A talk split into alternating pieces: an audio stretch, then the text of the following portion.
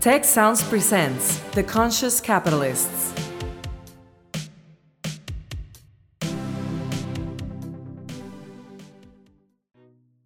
Hello, and welcome to The Conscious Capitalists, hosted by two of the co founders of the Conscious Capitalism movement and co authors of the Conscious Capitalism Field Guide from Harvard Business Press, Raj Sisodia and Timothy Henry.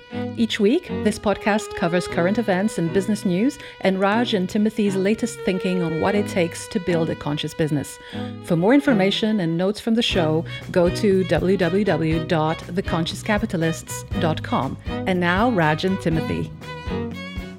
Hello, everyone, and welcome to this week's episode of The Conscious Capitalists with myself, Timothy Henry, and my partner in making the world a better place through business, Raj Sisodia. Hey, Raj. Hey, Timothy. Greetings from Mexico City. It's a beautiful day here. Yeah, that's great. We've got our guest in Dallas. We've got you in Mexico City and me in London. Our global, global podcast, truly, in that sense. And I think our, our, our guest may be our only American citizen, too, but we won't go there. Yeah, I'm, a, I'm, I'm an American citizen. Oh, you are? Okay, good. I'm one of those green card people. It was uh, funny when they used to call it resident alien, and my kids were young. I would go, Look, your dad really is an alien. He's got an official card. that would freak them out. Yeah. Um, so let me introduce our guest this week, who's been a long time friend and partner in the conscious capitalism movement, almost right from the beginning and is now on the board of Conscious Capitalism. Sunny Vanderbeck. Sunny, welcome to our show. Thanks for having me. Sunny Vanderbeck, co founder and managing partner of the investment firm Satori Capital. Their mission to create, fund, and inspire businesses that elevate humanity. That just indicates that Sunny has been a long time member of the conscious capitalism community, and he's actually now on the conscious capitalism board. He's been with us almost from the beginning. In his work as an investor, he draws from a wealth of entrepreneurial experience, having led a business data return to a 3 billion market cap, became one of the youngest CEOs of a Nasdaq company, and then he had the rare opportunity and dare I say hard lessons learned of selling his business twice, buying it back in between. Beyond that, he's served as a section leader in the US Army 2nd Ranger Battalion, which means he's in the special ops category, and he led a team at Microsoft. He speaks to a wide variety of audiences, has longstanding involvement with YPO, the Young Presidents Organization, and spends a lot of time talking to people and businesses about conscious capitalism. He lives in Dallas. Welcome, Sunny. Glad to be here. So the other thing that Sunny is well known for is writing a best-selling book called Selling Without Selling Out how to sell your business without selling your soul. Now, that pr- premise of that is that business people have souls and they're going to hold on to them when they sell their business. Sunny, tell us a little bit about that. Saving the soul when you sell the business. How did you get to that space? We had this experience. Um, well, first with with my own business, um, I had the the opportunity to sell it, um, and I kind of did it the normal way. I, you know, hired a bunch of smart advisors that all knew what they were doing, and they had done a bunch of transactions. Um, and I, I think, in an effort to be a good founder, tried to listen to my advisors um, and actually take their their guidance and advice. And so we sold the business, and I figured out probably about 90 days after the transaction closed, um, this was horrible like, what have we done to ourselves? Who are these people? Like, it it didn't occur to me um, that there was a different way to run a business other than in a conscious way. It was just an mm-hmm. instinctive way of making sense. Or there was nothing, you know, at the time. Um, oh, this is probably 2001 era. There wasn't a book to go read to say, oh, this is how one does it. So I just learned it because it's how I thought one should run a business. Um, long story short, the company we sold it to was not like us at all. Um, it was bad. Hmm. Uh, but I got super lucky. The company we sold to, and, and by the way, for context, like I stayed on to run a combined business unit. So I was still going there hmm. every day and, you know, had brought my team into this environment. Um, they filed for chapter 11 within 12 months of buying our company. So it was a really wild mm. experience. And we, we were making money. Um, shocking that one could actually be profitable in you know dot com era technology business, but it was It was profitable when we combined the the two businesses. Um, so our business was profitable. The rest of the business had some significant challenges. It files for Chapter 11, and they go to sell the parts off. Um, and mm. so I get a shot at um, at doing it all over again. Uh, so so that was sort of the beginning of the journey for the book. Actually started you know 20 years ago, um, and asking this question.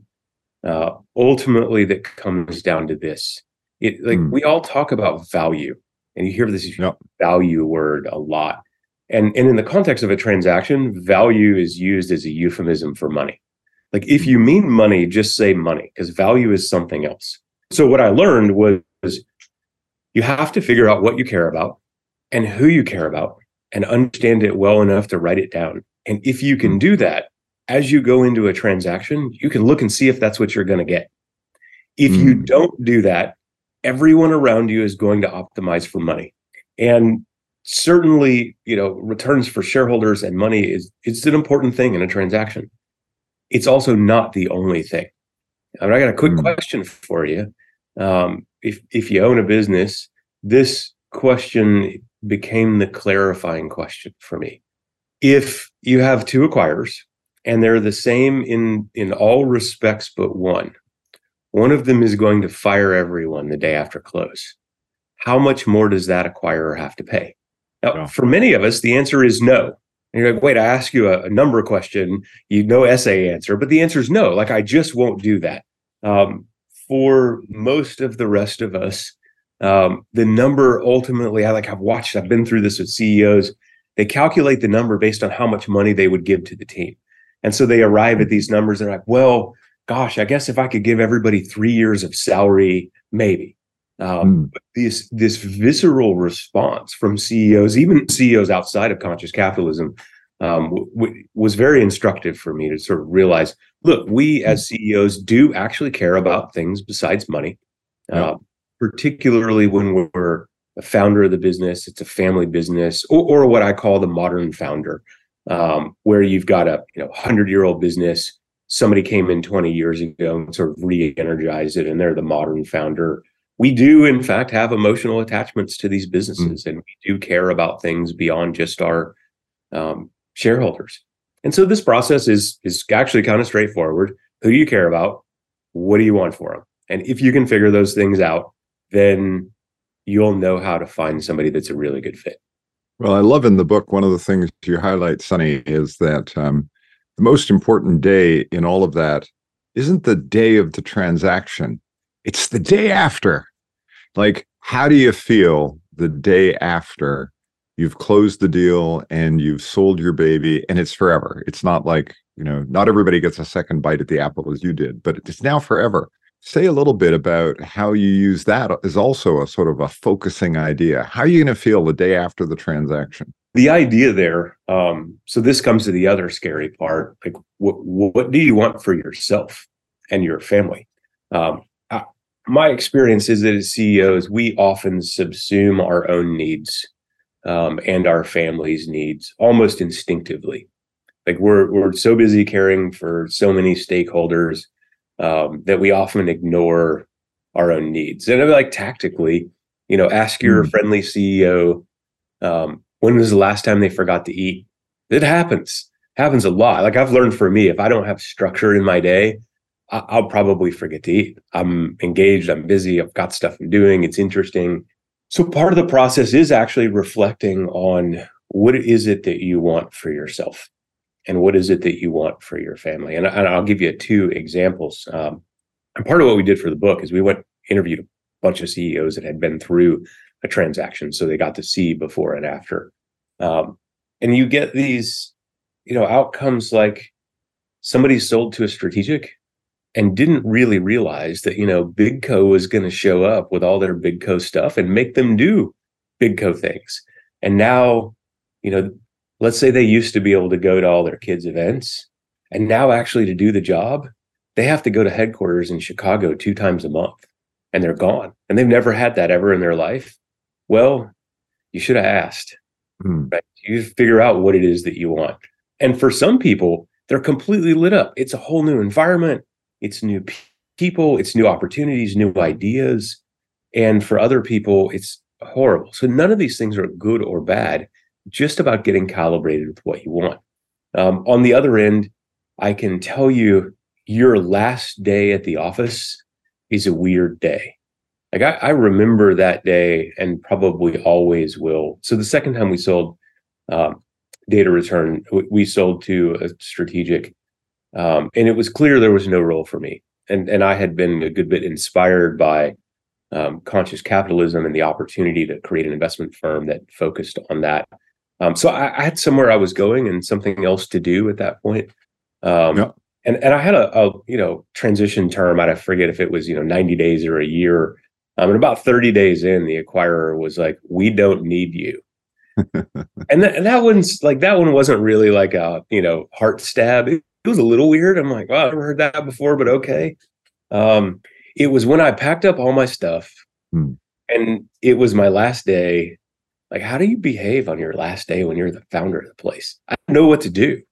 Hmm. Um, so understanding what it is that you want um, is for for you and for yourself really makes a difference on the day after the transaction. Like if you can get to a place where you realize, wow, my team is in a great place, huge opportunity for them they're excited and motivated. Um, another clarifying question for for me, by the way, is how's this going to turn out for my customers? This is an easy question to ask, and and you can find out. Um, but part of what you have to do for all of this is you have to ask hard questions. You have to be willing to ask questions that feel a little bit uncomfortable. And if you have an investment banker, I promise you the good questions will get you a talking to. Like show up in a meeting and look at a buyer and ask him a crazy question like, why do you want to buy our company? And what mm. are you going to do with it?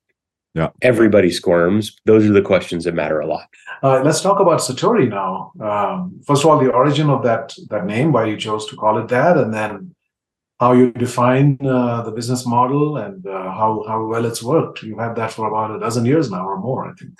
Yeah. So the the origin of the name. Um, Randy Eisenman's my co-founder, and and we knew each other for many years um, prior to the founding of Satori, and uh, for lack of a better way to describe it, business dated for years. Um, you ever meet somebody and you're like, wow, there's something there, and I don't even know what we're going to do, but let's just spend some time together and see what comes out of this. Um, so we spent time together every week for years, um, mm. What emerged out of that was the idea for Satori Capital. This idea that uh, what if we could be the investor that we wanted to have in our business that didn't exist in the world? What if you could have an investor that had some experience actually leading a business and had a long term time horizon um, and that cared about things like culture in a business? Uh, today, some of those ideas are not as crazy. I promise you, in 2008, in the teeth of the financial crisis, when people are scared and saying, well, maybe it's the end of the US dollar and I should buy gold and hoard food. Uh, not everybody wanted to hear about long term thinking. Um, and you know perhaps we'll hold an investment for one or two decades. Uh, so so that was the sort of genesis of the business, and we had to run the place with no name for a year and a half because we knew the name was going to matter a lot, and we just kept trying and just kept trying and never quite found it. And and so this email thread that was you know more than a year old, sort of back and forth, um, often every week hunting for the name. And finally, one day, Randy is reading a book um, that hits on the concept of Satori, which is the moment of enlightenment. It's the feeling of aha. And he emails me, and I had nothing else to say, but yes, it's perfect. Uh, so it was, we had our own Satori moment in the hunt for the name um, when we found it, it was most definitely the one for us. And and then so tell us about uh, your some of your first investments. Uh, how has that worked out? Uh, what what's been the experience like? Fifteen years, I guess it's been now. It has, yeah. Um, you know, it's funny. I for many years identified as uh, a CEO who has is now an investor, um, and I've been an investor longer than I was a CEO. Um, and so now need to identify as an investor who used to be a CEO. Um, so that that journey in and of itself has been been fascinating.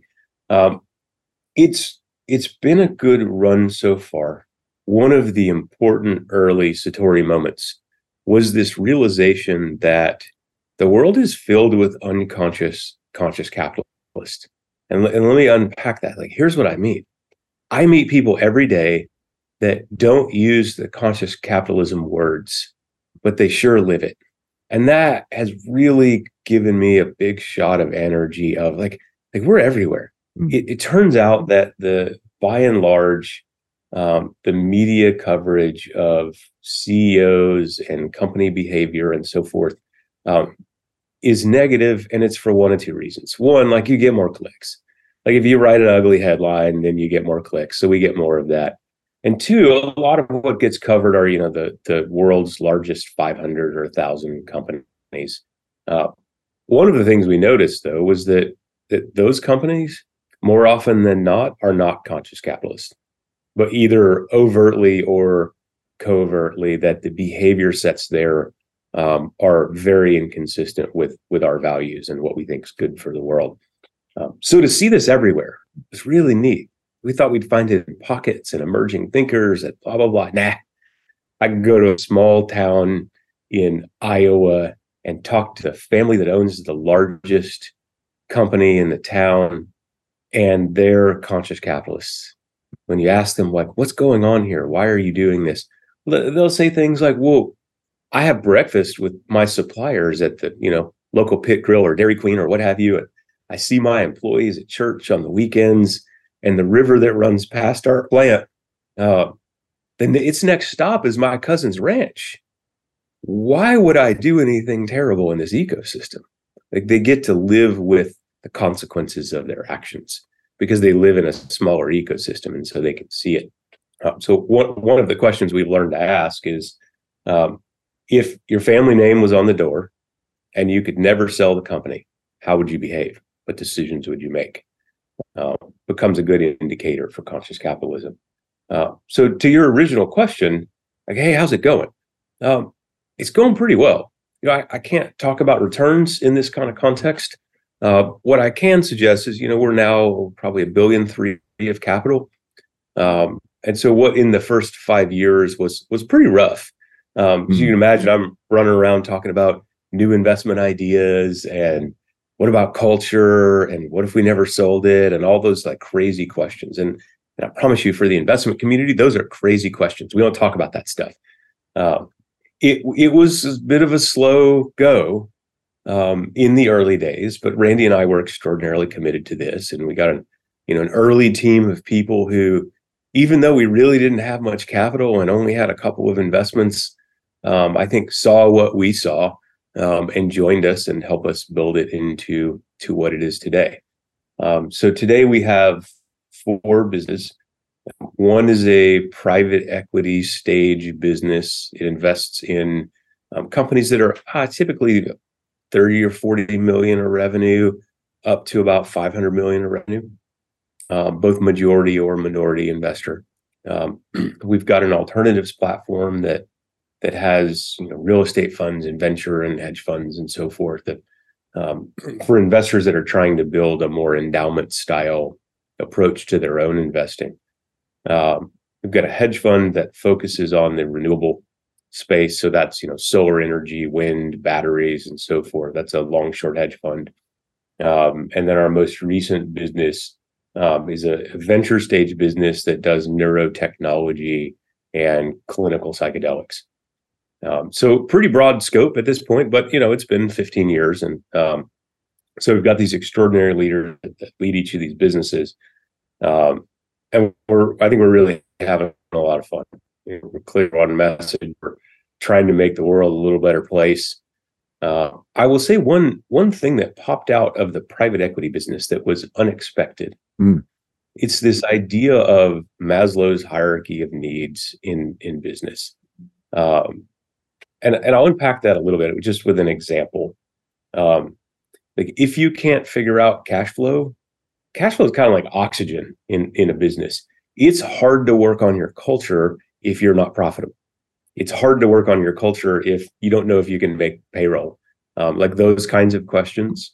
Um, it's hard to drive change to make the company better if you don't have a management infrastructure and a way to document like well how is it in fact that we're going to change and where are we trying to go? So i will say one of the, the unexpected things for me um, is that conscious capitalism can be harder than it would seem at first glance because there's a lot of pre-work you have to do. You have to lay a foundation and you know build walls and put a roof on it and there there are things that um, must be done to be a platform mm-hmm. for can I be in a, a, best place to work or build a great partnership with a supplier or so forth. And and that's you know one of the reasons we chose early on to focus on uh, later stage businesses that, that have you know a good bit of profit. I think our minimum profit is you know eight million a year in a company now, is because they're more likely to have some of that infrastructure built and some of those bones there. Um, but this this stuff is hard, and there are a lot of other priorities day to day too. Um, and so you're mm-hmm. often adding new priorities, which means like this stuff can't be an overlay. Um, if y'all remember the old, you know, CSR, corporate social responsibility, um, that thing was kind of an overlay, um, which mm-hmm. also meant it was it also ran when things got tough, it got chopped, right? It had lots of issues. Um, and, and part of what we've learned is like conscious capitalism, it to get it right, it's not an overlay. It's not a thing we do to make us look cool or feel better. You have to figure out how to really integrate it with strategy, which means mm. you have to be clear about your stakeholders and what you want for them. If you run around willy nilly and just go, well, we're going to make it better for you know random stakeholder X, um, mm.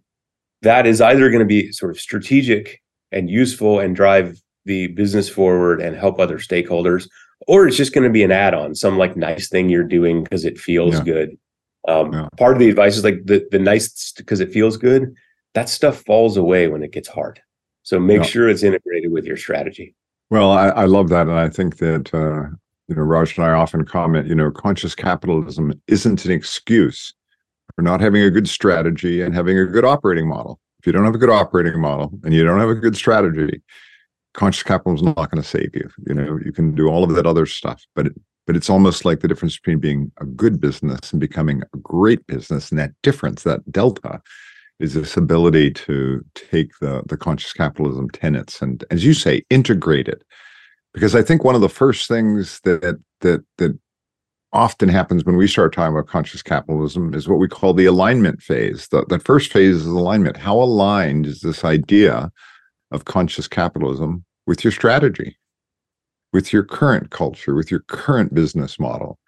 And if we mm-hmm. don't have that discussion, that, you know, it's not an overlay, it's got to be embedded in those things, and we're not aligned on that, then it's going to be really difficult to come up with a, a roadmap to, to quote unquote conscious capitalism. So really want to double down on what you said about how it just can't be something on the side. It's got to be built off of the core. Now, this raises a really interesting question, which is you know, when we started the movement 15 years ago, and Randy was there at the beginning with us, and um, you know, we had this objective in a sense that we are going to change some of those 500 to 1,000 big businesses that you were talking about. But for all of the reasons about this alignment and getting this to be something embedded in their DNA, it's so hard. You know, when you're a 200 or 100 million and you've got 2,000 people or 5,000 people, that's one order of magnitude of change. But boy, does it get hard when you've got, you know, 30,000 or 40,000 spread across the globe. And I'm wondering, you know, have, you know, on a scale of, you know, some people, like you say, we're already sort of there, and some of them are, you know, they're just beginning the journey. How has it been for you with the investments where um, they're just beginning the journey. So in a sense, there could be a lot of upside if you get it right. Um, but they're just in the early stages. How have you treated that differently than somebody who you came in with and said, "Oh, we're aligned right from the beginning"? Yeah, I would say that the so so first off, um, if they're allergic to it, we're not investing. Yeah, yeah. Just as a as a starting place. Yeah. What I find more often than not, the pattern looks like this.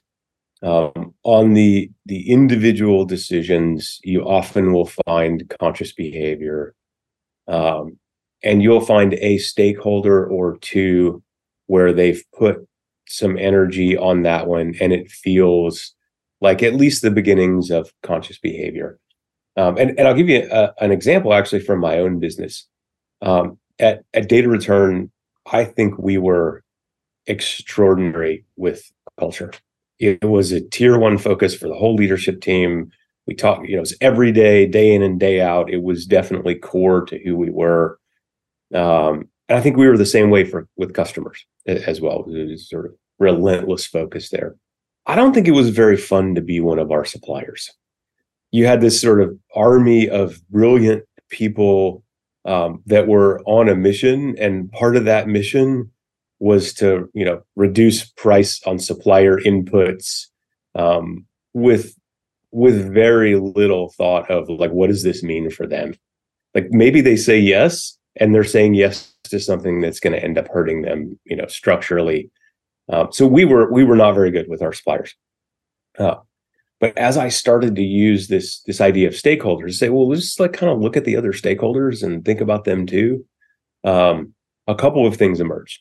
So one, um, yeah, actually, cut for us, customers and employees were priority stakeholders, and and one of the things that I think is a deeply important in conscious capitalism is all stakeholders are not created equal every business has different prioritizations. This is not, you know, everybody gets a, a cupcake.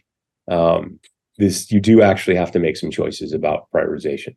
So I think our what we see is often one or two stakeholders where they're doing a great job. And if we can introduce this idea, so here's my transition moment. Think about what you get for having a great culture right? And you sort of unpack that and talk about that and reflect on it. And you say, well, what if you had that same kind of relationship with a supplier? Could that be valuable to your ecosystem? Maybe. So it's it's less about saying, well, follow my model, and like no one wants to hear about smart guy models. Myself, mm-hmm. I can draw it on the whiteboard, and like that's good for you, but it doesn't really inspire action. The let's connect this to the results you see in your team what if you had that same kind of relationship with a supplier? Quickly, we see the light bulb goes off. They go, oh, that's what happened for me. I have part of the reason I use that example, is like that was my journey. I was like, oh wow, yeah, we, we could be in partnership with our suppliers and and not have it be a you know win lose mm. mindset. How do we have a win win mindset?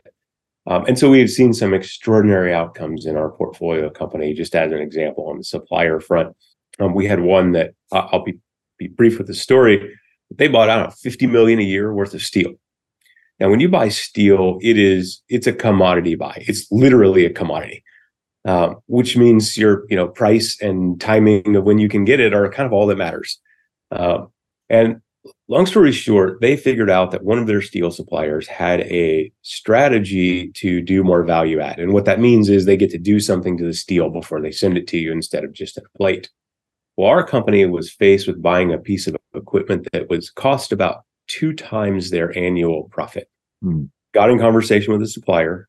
The end result was the supplier bought the equipment, which was great. They had a low cost of capital, big company. They were more than happy to, to do it. We became their sort of launch customer for more value add.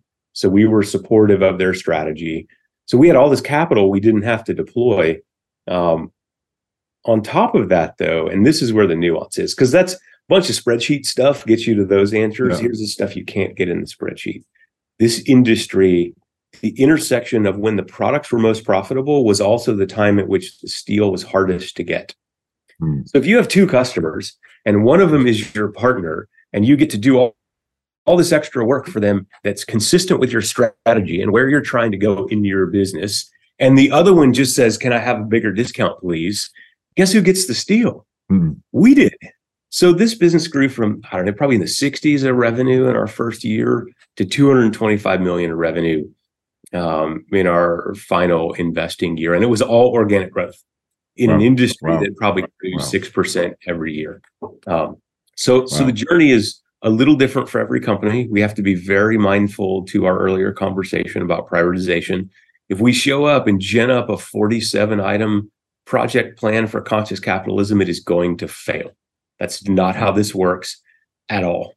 Um, so, you know, I I rarely use the word patient in the context of investing um, because I think patient is evocative of excuses for poor performance. Yeah. Um, well, just be patient; it'll come eventually. Um, I tend to want to use long term um, as my euphemism here, and and and this so this is one where um, it does take some long term thinking. You probably aren't going to see anything in the first year, sometimes the first two years, and then the momentum starts, and you start to see results. And the objective is to get a self sustaining system where Mhm. the team is now scanning for opportunity that looks like sort of conscious outcomes, win-win or win-win-win outcomes um, of their own accord because they've got they've actually personally experienced it somewhere in the business. So, Sunny, you've been out there doing this and evangelizing for this mindset uh, and showing how it's done. Uh, are you seeing others in the industry uh, starting to follow that, emulate that? Is it a growing trend, or do you still remain a pretty small niche in the overall investing world? This is certainly not the predominant mindset in the investing world, um, and there's there's a structural issue there, and it's kind of a funny thing. So I gave a presentation at the first Conscious Capitalism Summit, which I think it was 2009, something like that. Two, two, 2008 at the crossings. Oh my gosh. Um, I remember the presentation well. Um, the essence of the entire thing was this the the structures for capital in the Western world um, are not very supportive of long-term thinking. Um, the the mindset. So so here's the chain briefly: an endowment or a pension fund, which have you know, I don't I don't know if it's most of the capital, but probably most most of the capital for private equity for sure. Um, their time horizons are not that long, and so if they're used to investing in a you know private equity or venture fund or something like that that has a, a five year holding period for individual investments, and you show up and you say, well, no, our time horizon is indefinite. We might not ever sell it. Um, now, our you know economic interests are aligned to sort of optimize that outcome for you, um, but it might be 13 years, might be 23. Can't tell you. Um, that system, by and large, is not designed to take risk um, because of where the decisions are made in the middle of the organization, which is not a risk-bearing part of the organization. Um, so so it's tough that the source of capital for most investment firms does not like the idea of longer term thinking. Um, and, and one of the things we sort of didn't hit at the beginning of this, my belief is that the foundation of all of this is is long term thinking. As soon as you extend your time horizon out, the behaviors in conscious capitalism, whether you use the language or not, they just emerge. It becomes self evident. If you say, "We are going to be here for 50 years," well, now you actually are literally thinking about generational issues um, in your business. And so the conscious behaviors emerge when you've got that kind of time horizon. So, one of our fundamental issues as an industry is that the majority of the capital available to professional investors doesn't care. They just don't care. It's not their thing. They don't want it. And it's a fight. Like, I, I actually often don't take meetings with those kinds of investors anymore because it's not a good use of anyone's time. Because they'll look at our returns and like, wow, that's exciting. And they'll look at our portfolio companies, yeah, that's exciting. And then they'll look at our structure and the fact that, wait, they're like, wait, well, you can hold this forever? We're like, yeah, that's actually the foundation of our whole strategy. And they're like, well, we can't invest. I actually had somebody that um, ran a fund of funds. He was the founder of the fund of funds. That after all these meetings, told me, he says, I get it. Because all I do all day long is invest in your peers, competitors, what have you. I understand exactly why your strategy is organized the way it is, and I love it. My funds cannot invest in what you do because we have this time horizon problem with our customers. He goes, Now, my personal money, I'm giving it to you because I know why you're doing what you're doing. But my my professional capital, I can't do it very fascinating to watch that. So, so I wanted to get this sort of backdrop that the nature of how capital flows in professional investing um, is that most of the capital is from people who don't want to, don't care, or can't invest for a longer horizon. So that makes all this stuff harder. Um, with that said, to your point about are we starting to see more emerge? I would say yes. It's it's still very small, um, and and I think I have to be, and we have to be careful about this, you know, ideological purity idea that one way is the best. And, mm. and so when I look at conscious capitalism for me is the best approach. That it gives you the tools to actually build long-term, you know, structures and infrastructure. It's not an overlay. Uh, but there are we have cousins out there in the world doing it a different way. And I I am not actually attached to that. Like if you are trying to leave it better than you found it, should I get stirred up about the way you're going to do it? Um, and, and I'll give you an example. In general, um, I have a little bit of an allergic reaction to three letter acronym. Because generally, when I see three letter acronym, I'm like, here comes a spreadsheet and a bunch of metrics. And CEO jobs are not spreadsheet jobs. Like this stuff's hmm. hard. It's all this gray. And so I view that those often as limiting structures, but that's for me. Like I don't. So if somebody is doing something that is moving the world forward and is leaving it better than they found it, I don't like who am I to say, well, my way is right and you should do it my way. Gosh, at least they care a little bit. So I'll give you an example.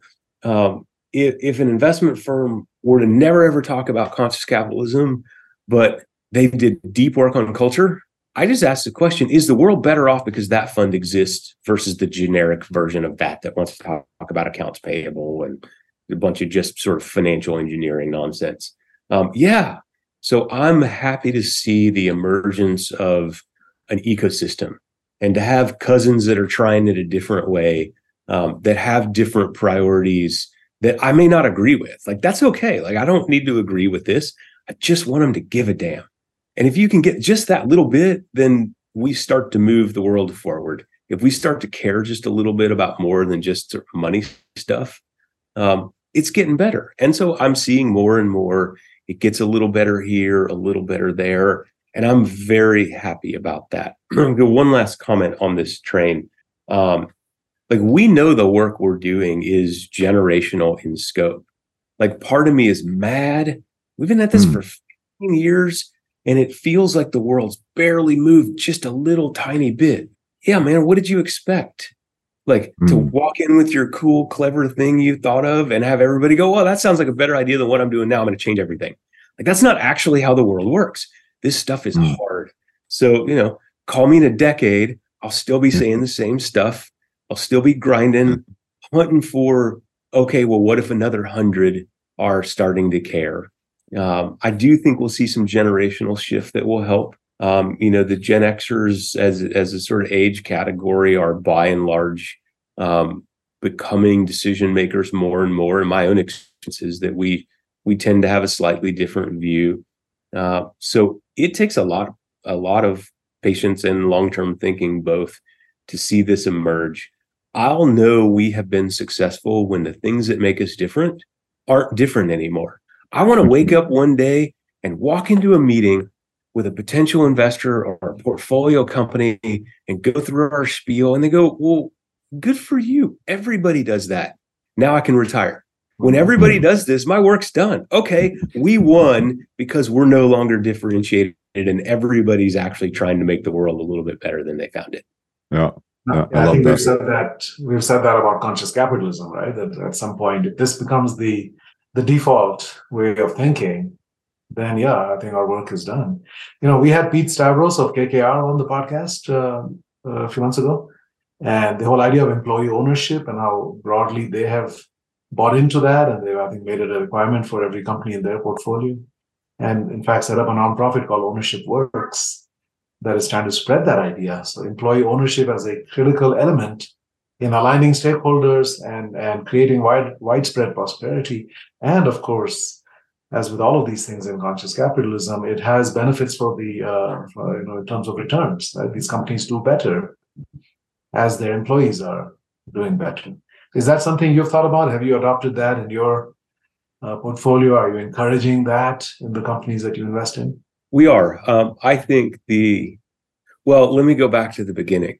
Um, the idea at Data Return that everybody had ownership was not like I started this thing in 1996.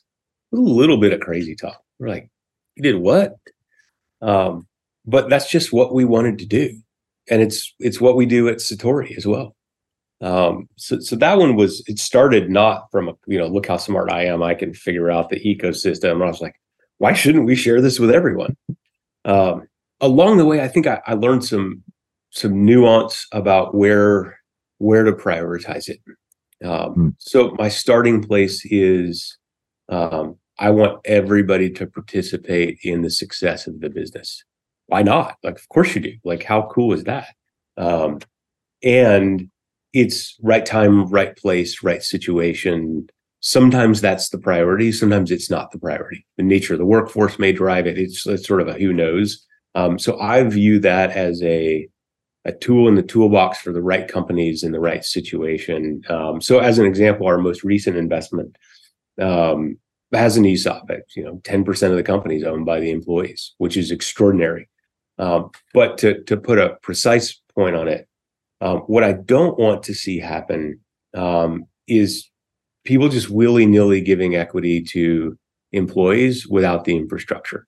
This is one of those that actually does require some infrastructure for engaging with them as owners and teaching them about how to think about how the business works um, and hiring teams that prefer that as well. Yeah. you know there are some teams that you can take them all the way through. Here's what ownership means for you. Here's how this fits. You know here's how it's going to work and here's what it means for you and how it gets shared with you um, both on an ongoing basis and a sort of profit sharing mechanism um, and at an eventual sale. And you can have five dollars of that or 50 cents of you know annual pay. And that the nature of that workforce would prefer the short-term return and often for good reason. Okay, like I'm not attached to it. So mm. so I think the uh, the implementation of equity ownership 100% helps draw the time horizon out for everyone, which I, I think drawing a time horizon is always a good outcome. Mm-hmm. Value to be created by doing that. Um, and it's a tool in the toolbox that I wish we could use more. Um, and I'm seeing it as it's sort of emerging. Um, so I'm very, very happy that they're doing that and sort of raising the consciousness on that. Um, and and doing it from you know I'll call it the top down, like in our industry, how much yeah. they have, but it's a bunch. Um, and so when they walk into, you know, random pension fund and say, "Hey, we're doing this thing," um, and it's working, that pension fund is now primed. They're likely to believe, you know, KKR, on don't Fund 14 or some comically large number now. They're sort of likely to give them the benefit of the doubt that they've thought through it and it works.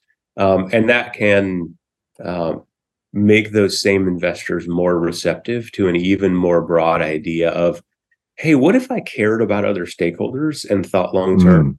maybe I could get a better result? Like that's what's really going on. Is they're priming that channel in the brain for them to be ready for the next story of I cared about somebody else, I treated them like they cared about it, and I got a better result for all of the stakeholders. So I'm super glad they're doing that.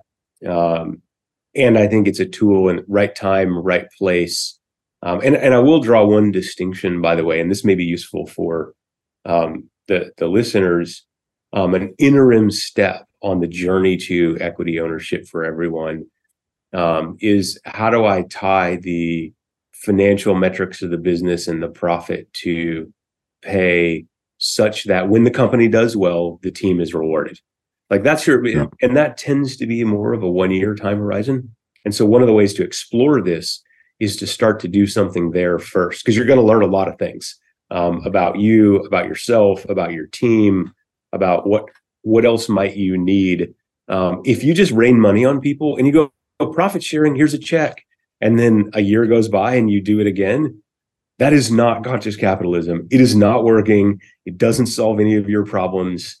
Um, and it just feels like largesse from the king like this is you got to be really careful with this idea of well, the king just scattered money on us.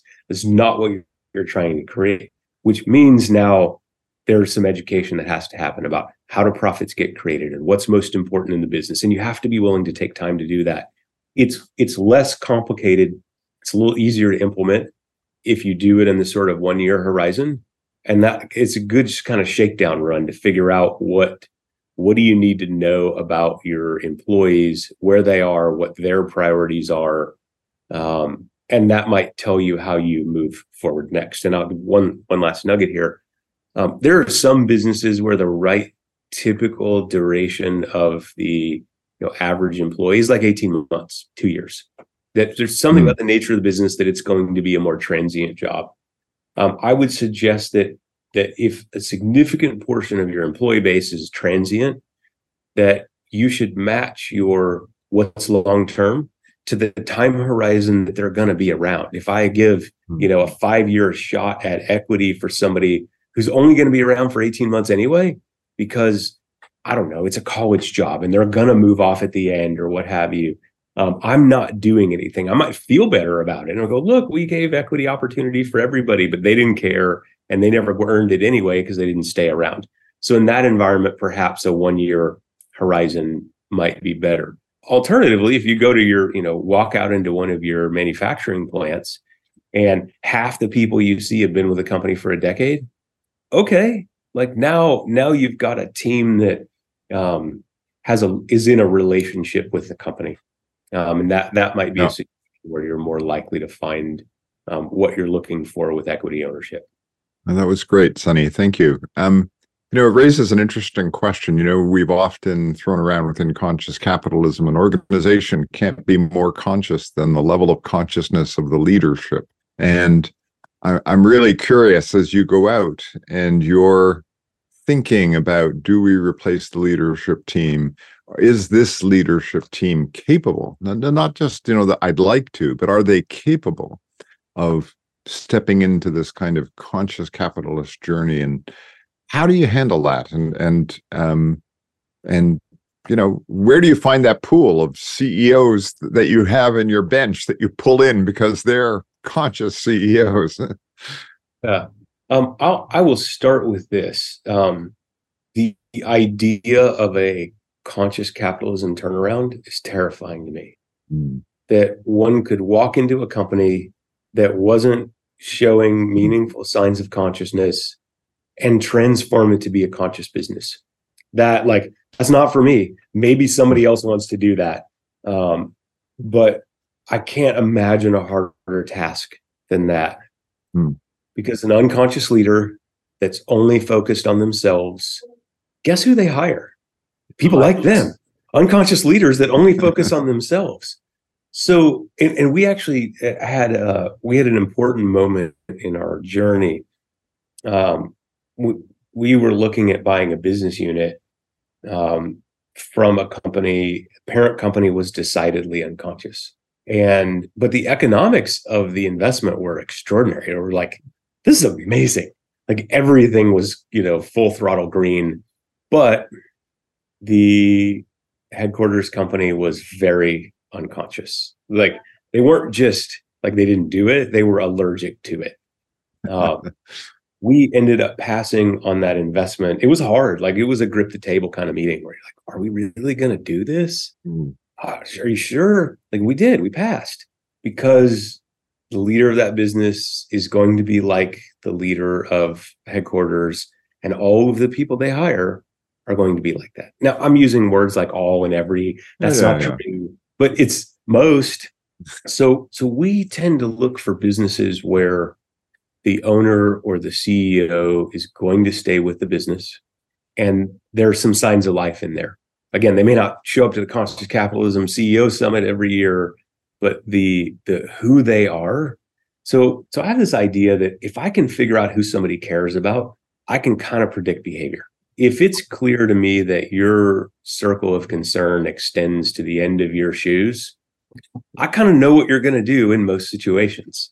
Um, alternatively, you can find stories if you listen. You'll yeah. find stories in these companies that are conscious behavior. They're just we're we're back to the unconscious conscious capitalist. So the idea yeah. that we would acquire a company, throw out the CEO, bring in a new smart one, that's not what we do. Yeah. We are in the business of supporting extraordinary businesses.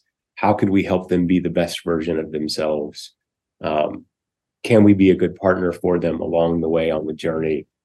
Um, yeah. That doesn't mean never. We occasionally will have a situation where um, yeah. the right thing is for the CEO to exit. Uh, but that's very rare. Generally, when somebody comes to us and says, I want to hand you the keys to my business, I would like a big check, please. We're out. We don't do those. Those aren't exciting. Um, those those CEOs are smarter than we are in that context. And I've been there. Remember, I was I was that guy before. When someone wants to just hand you the keys, mm. they don't know it consciously. Subconsciously, they often know, like, hey, this thing's hit its wall. It's going to need a total retread. It's about to get hard, etc.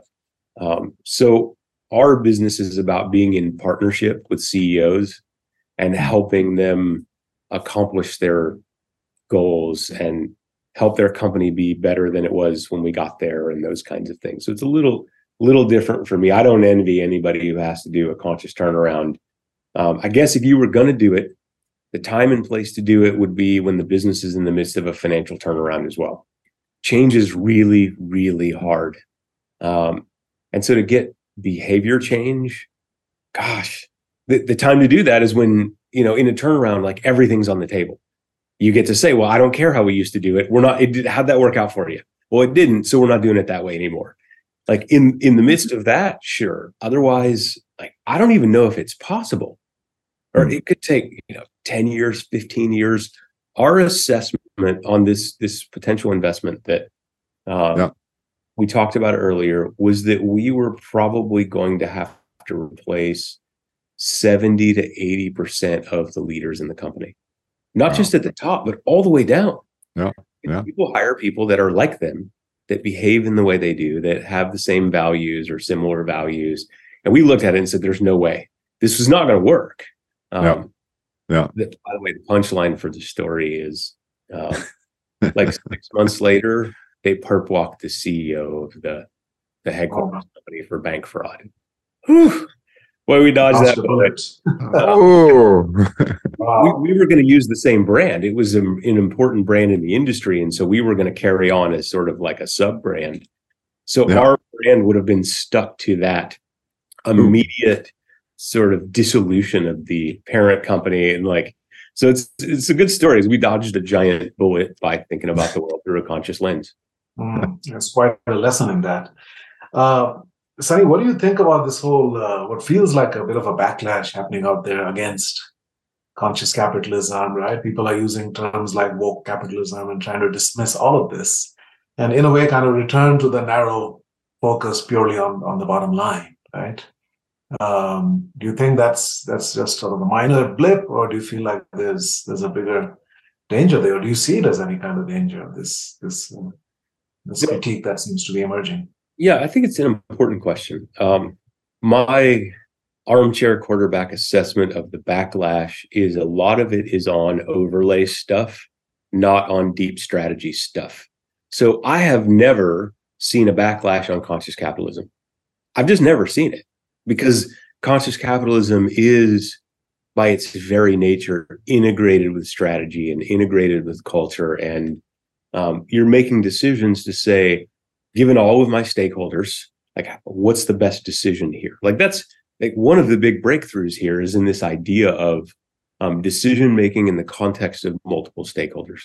Um, so mm-hmm. my I don't know opinion, for lack of a better term, um, is that some of the decisions that get made are not made through the lens of how do we create extraordinary outcomes for multiple stakeholders they feel a little bit more like the spreadsheet thing. Um, and and I had a, a conversation um, recently with a group of CEOs. Um, and I think one of the things I said there is like, look, like if I need a checklist and a spreadsheet to not be a horrible human being or dump stuff in the river, I have other issues to solve. No three letter acronym is going to change the bad humanness. Like who dumps stuff in the river? Like, are you serious? Like, it, but I, you shouldn't need a spreadsheet to solve that. And so I think some of this is coming out of um, spreadsheet focused, metrics focused, that are, it's all like disconnected from the business. It doesn't drive the business forward. Um, so I'll give you an example. We got one of our our portfolio companies um, is is a public company now, company called Lovesac, uh, and that company is a pretty conscious business. Um, they never had a environmental sustainability program. Mm. have board meetings about it. We didn't have reports for it. And the company's very existence was changing the amount of furniture in the landfills. And one day the CEO showed up to a board meeting and said, Hey, by the way, it was nearly an offhand comment. We have replaced our entire input supply chain for fabric. It now comes from recycled plastic water bottles. And we recycle more water bottles into our pro- products every year than Nike does into theirs. And, you know, Nike was a leader in this space. Just FY, next topic. like, he didn't, he didn't need a spreadsheet to say, wow, I need to go re engineer my supply chain. He just went, gosh, I've got this opportunity to do this. And so, guess what? Like, customers like that. Not all customers care, some of them do. Why did Shawn do that? It was the right thing to do but he didn't so so the journey there was like really and i've actually seen this happen play out multiple times where one of our portfolio companies for one reason or another is doing what they're going to do and then there's an external pressure that says well you need a program and you need to measure it and hire some expensive consultants to tell you how to run your business and we need a big pretty report with a glossy front on it. And th- those are really funny experiences because what we see in there is they go to measure and everybody's super sure they're going to give all this feedback and oh well your hiring practices are terrible and whatever. And they get in there and they do the work and they get the report back and they're like oh my gosh this is amazing. Without having a program this employee stakeholder is getting an extraordinary outcome. Without having a program it's one of the most environmentally friendly furniture companies on the planet it, et cetera and so again we're sort of all the way circled back like conscious capitalism is a different thing it's it's structure it's strategy it's conscious leadership like mm. conscious leaders make great choices in the absence of external pressure because their own decision making engine is that yeah. it's the right thing to do so i think some of the backlash comes from behavior that's disconnected from true needs and wants of the stakeholder I think it's a good idea and this will look good for us on the internet and blah, blah, blah. And it doesn't consider the depth of the needs of the stakeholder. Um, and so I think that's causing some of the backlash, but I actually don't see backlash from conscious capitalism. I've, I've been in conversations with people who are, I don't know, for lack of a better term, or like um, aggressively anti woke, and it's a thing for them. And it's like all they want to talk about. And I talk talk them through conscious capitalism, and they're like, well, why don't we do that? um, so I'm I'm happy to be part of the journey that you know I think one of the, the cool things about this this conscious capitalism idea is like there's not a affiliated political party with conscious capitalism. It's just not even really part of the conversation. We're still trying to actually make the world better than it was, um, and just so to see all these stories um, emerge in this huge diaspora of companies um, I get really excited. And when those companies decide to do, hey, okay, look, we need to measure, and, and in the case of Lovesac, because public companies are getting um, external pressure to measure more, that ultimately they're like, yes, we need to do one of these sustainability report things. They didn't do it to do air cover. They just did it to highlight what they were already doing. Like that's what I want to see. I want to see the companies that are doing the right thing when no one's watching. Mm-hmm. Well, I love that idea or that hope. And the one thing I will say when I get into this discussion, I, I think I shared with you, I did a uh, uh, talk down in Palm Beach, of all places, on awake, not woke capitalism, and you know highlighted the awake capitalist is what you're talking about.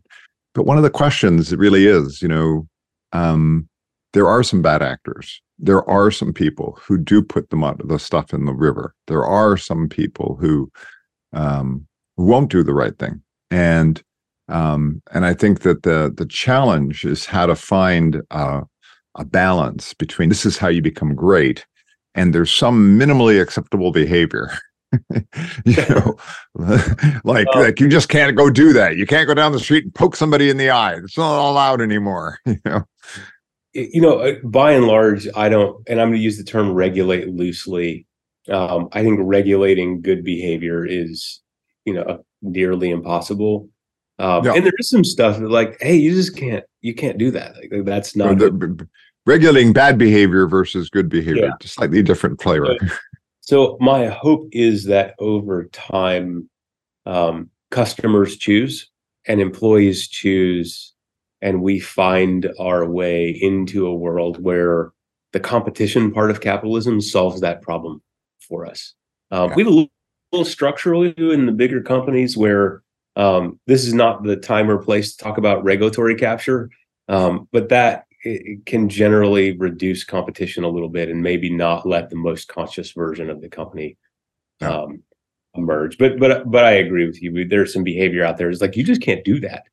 Um, and again, part of this is sort of passage of of time. More and more people every day are sort of realizing what they care about and who Yeah. they will be as humans and expressing that at work. Because that's Yeah. the other like the it's just business thing. Uh, you kind of can't say that anymore. Like that that game's over now. We do actually have to care. Um, and little by little, it's it's working. It just doesn't go as fast as I want it to go. Like, I'm an entrepreneur. I have no patience. I'm like, right now, I want it now. And hey, this is a 20, 30, 40 year journey from here. Yeah. Um, Yeah. What I'm most excited about is when we started this business, we weren't even talking about this. Like now we're having an argument about argument about well, what's the right way to try to be a better human or a better company. Well, Hmm. I'm glad we're arguing about that, not about whether Revlon and the only purpose of a business is to generate money and like all that stuff. Cool, we're past. that. Business has a role in the world beyond just being an ATM, and everybody's in agreement on that. And the how we're going to go about doing it, I don't know. We another 30 years we'll know which the right way was. I'm just glad people are trying. Ah, I love it, Sunny. I love it. I love it. Well, thank you for a very inspiring journey that you've been beside us on and been our partner in, and for today's very broad and meaningful discussion. Sunny, really appreciate it. Thank you so much. Thanks so much for having me. Great to see you both. Yeah, thank you, Sunny. And you know, you're you're like a quote machine. I mean, there's so many things that you say that are like, wow, that should be treated. But uh, you know, I feel like the next book coming from you should be the definitive book on conscious investing, because you know it's much broader. You wrote a book about setting, but I think this what you're doing is a much bigger uh, thing in the world, and I, I hope that someday you will do that. I, I appreciate that. I'll take the nudge. Thank you to our listeners. And if you enjoyed today's podcast on whatever channel you're listening to, please feel free to hit the subscriber button. And if you're over on Apple and iTunes, leave us a review. Raj and I are always eager to get your feedback on what you think about us. And thank you for Tec de Monterrey and Tec Sounds for sponsoring and producing today's show. And we'll see you all next week.